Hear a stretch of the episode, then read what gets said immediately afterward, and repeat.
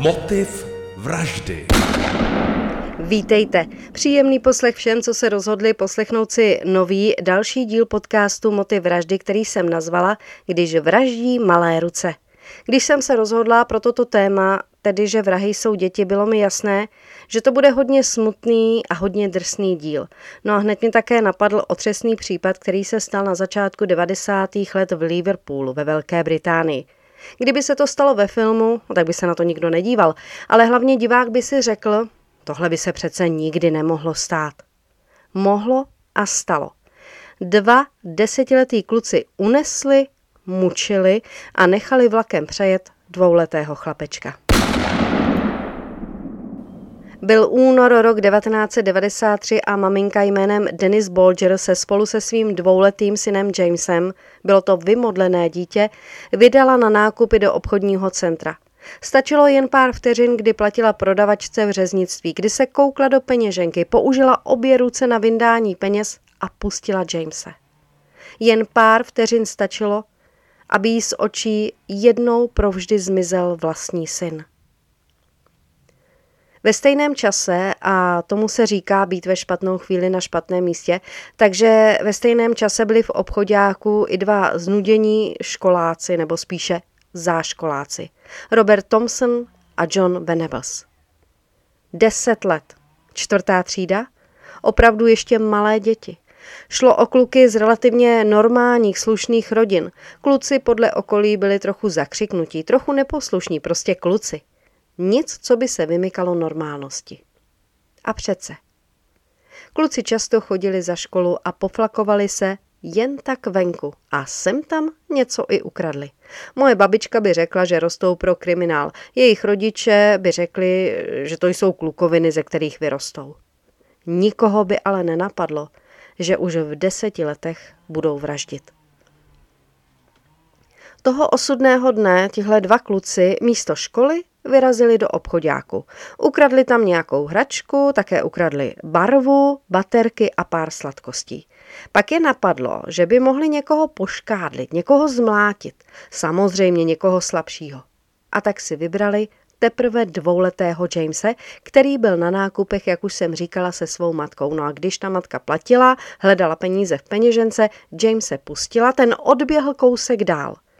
Jeden z chlapců, jeden z chlapců ho vzal za ruku a řekl mu, že když s ním půjde, dostane něco sladkého. A on prostě šel. Kluci nejprve plánovali, že ho odvedou na druhý konec obchodáku a tam ho zmateného nechají. Pak ale vymysleli něco jiného, podle nich zábavnějšího. Tihle dva kluci vedli malého Jamesa z obchodáku ven.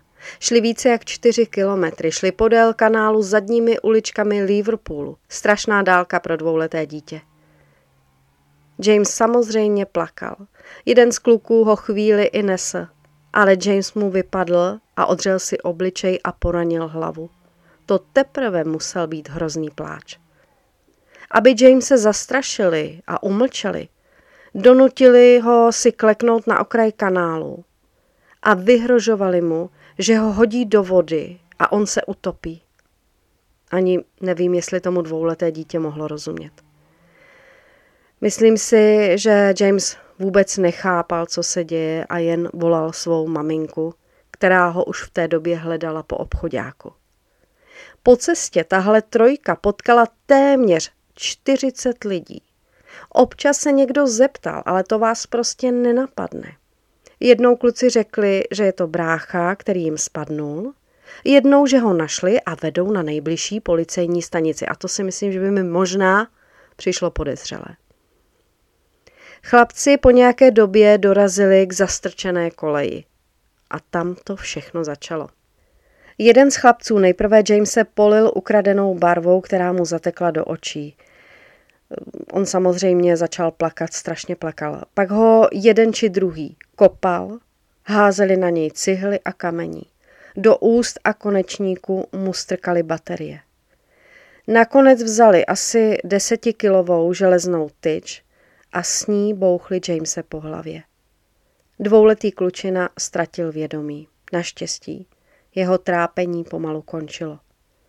Kluci ho odtáhli na kolej a mysleli si, že to bude vypadat jako nehoda. Pak odešli. Šli domů.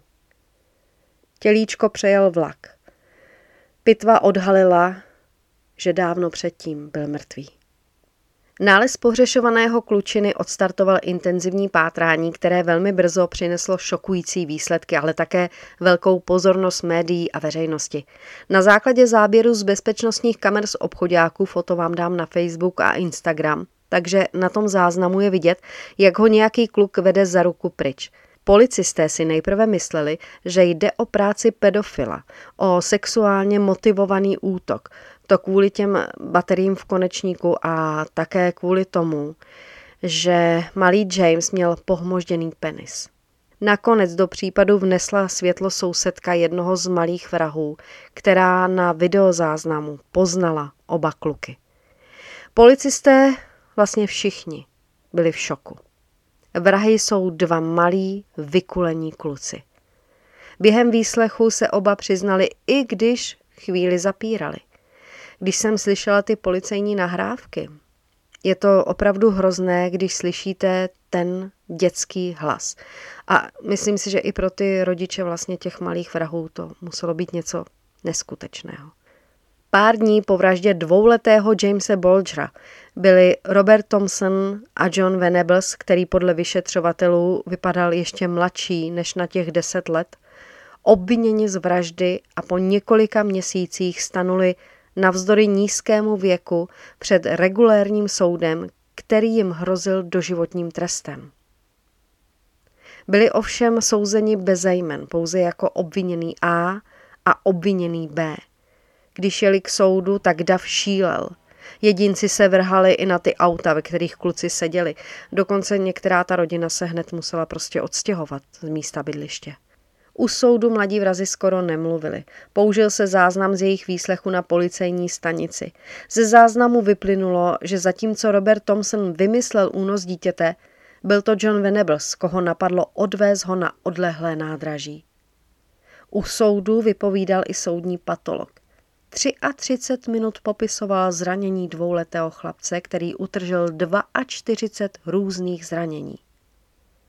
Měl zpřelámané kosti v nohách a silně poškozenou lepku. Smrt pravděpodobně způsobilo krvácení do mozku. Kluci se samozřejmě podrobili psychiatrickému a psychologickému vyšetření. Podle něj chápou, že to, co udělali, je špatné. Jsou schopni rozlišit dobro a zlo. Dvouletého Jamese umučili prostě jen tak. Z nudy. Velmi zajímavý je závěr celého případu. Malí vrazi dostali 15 let ale za osm let byli na svobodě, na nátlak Evropského soudu. Veřejnost byla pobouřena a stále je. Nejenže jsou propuštěni předčasně, ale navíc oba chrání nová identita – Malí vrazi byli zařazeni do programu podobnému toho na ochranu svědků. Pod novými jmény byli umístěni na neznámá a hlídaná bydliště. Dnes dospělí muži nesmí kontaktovat svou rodinu, ani jeden druhého nebo dokonce rodinu malého Jamese. Pokud by někomu vyzradili svou pravou totožnost, skončili by opět za mřížemi. Tohle je opatření, které se uplatňuje tehdy, když je velmi pravděpodobné, a v tomto případě určitě je, že by odhalení pravé totožnosti vedlo k jejich smrti. Po dovršení dospělosti, bylo to v červnu 2001, byli oba propuštěni na svobodu na takzvanou doživotní podmínku. V roce 2010 byl Venebel znovu poslán do vězení za porušení této podmínky a v roce 2013 propuštěn. V listopadu 2017 byl opět poslán do vězení za to, že měl ve svém počítači obrázky zneužívaných dětí. Thompson se společně se svým přítelem odstěhoval neznámo kam.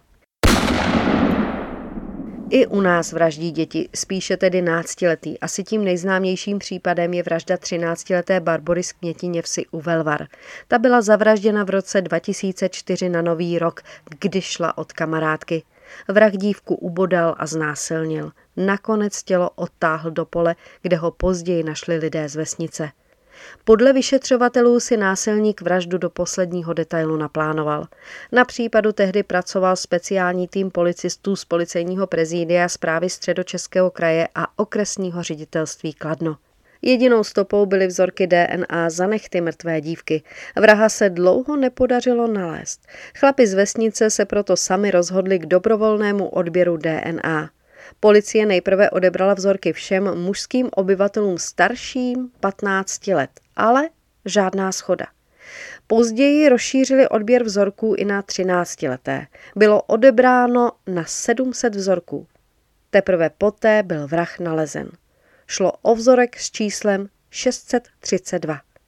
14-letý vrah chodil s barborkou do školy.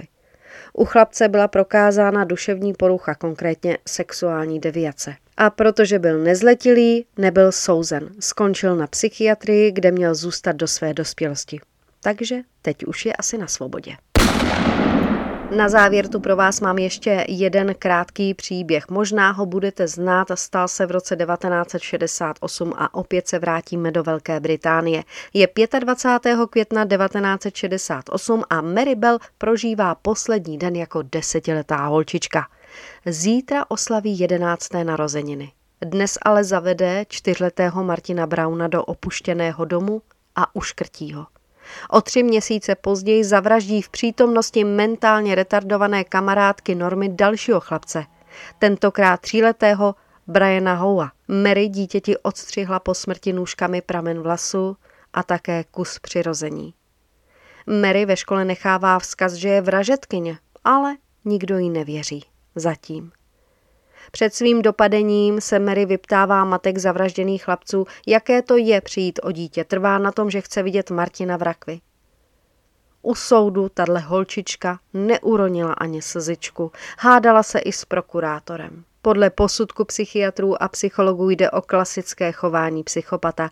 Ve vězení pro mladistvé strávila 12 let. U normy té kamarádky se neprokázalo, že by vraždila a tak byla osvobozena. Mary byla nejstarší ze šesti dětí prostitutky Betty. Matka jí porodila v sedmnácti. Kdo byl otcem, to netušila. Mary vyrůstala v chudinské čtvrti, kde násilí a kriminalita byly na denním pořádku.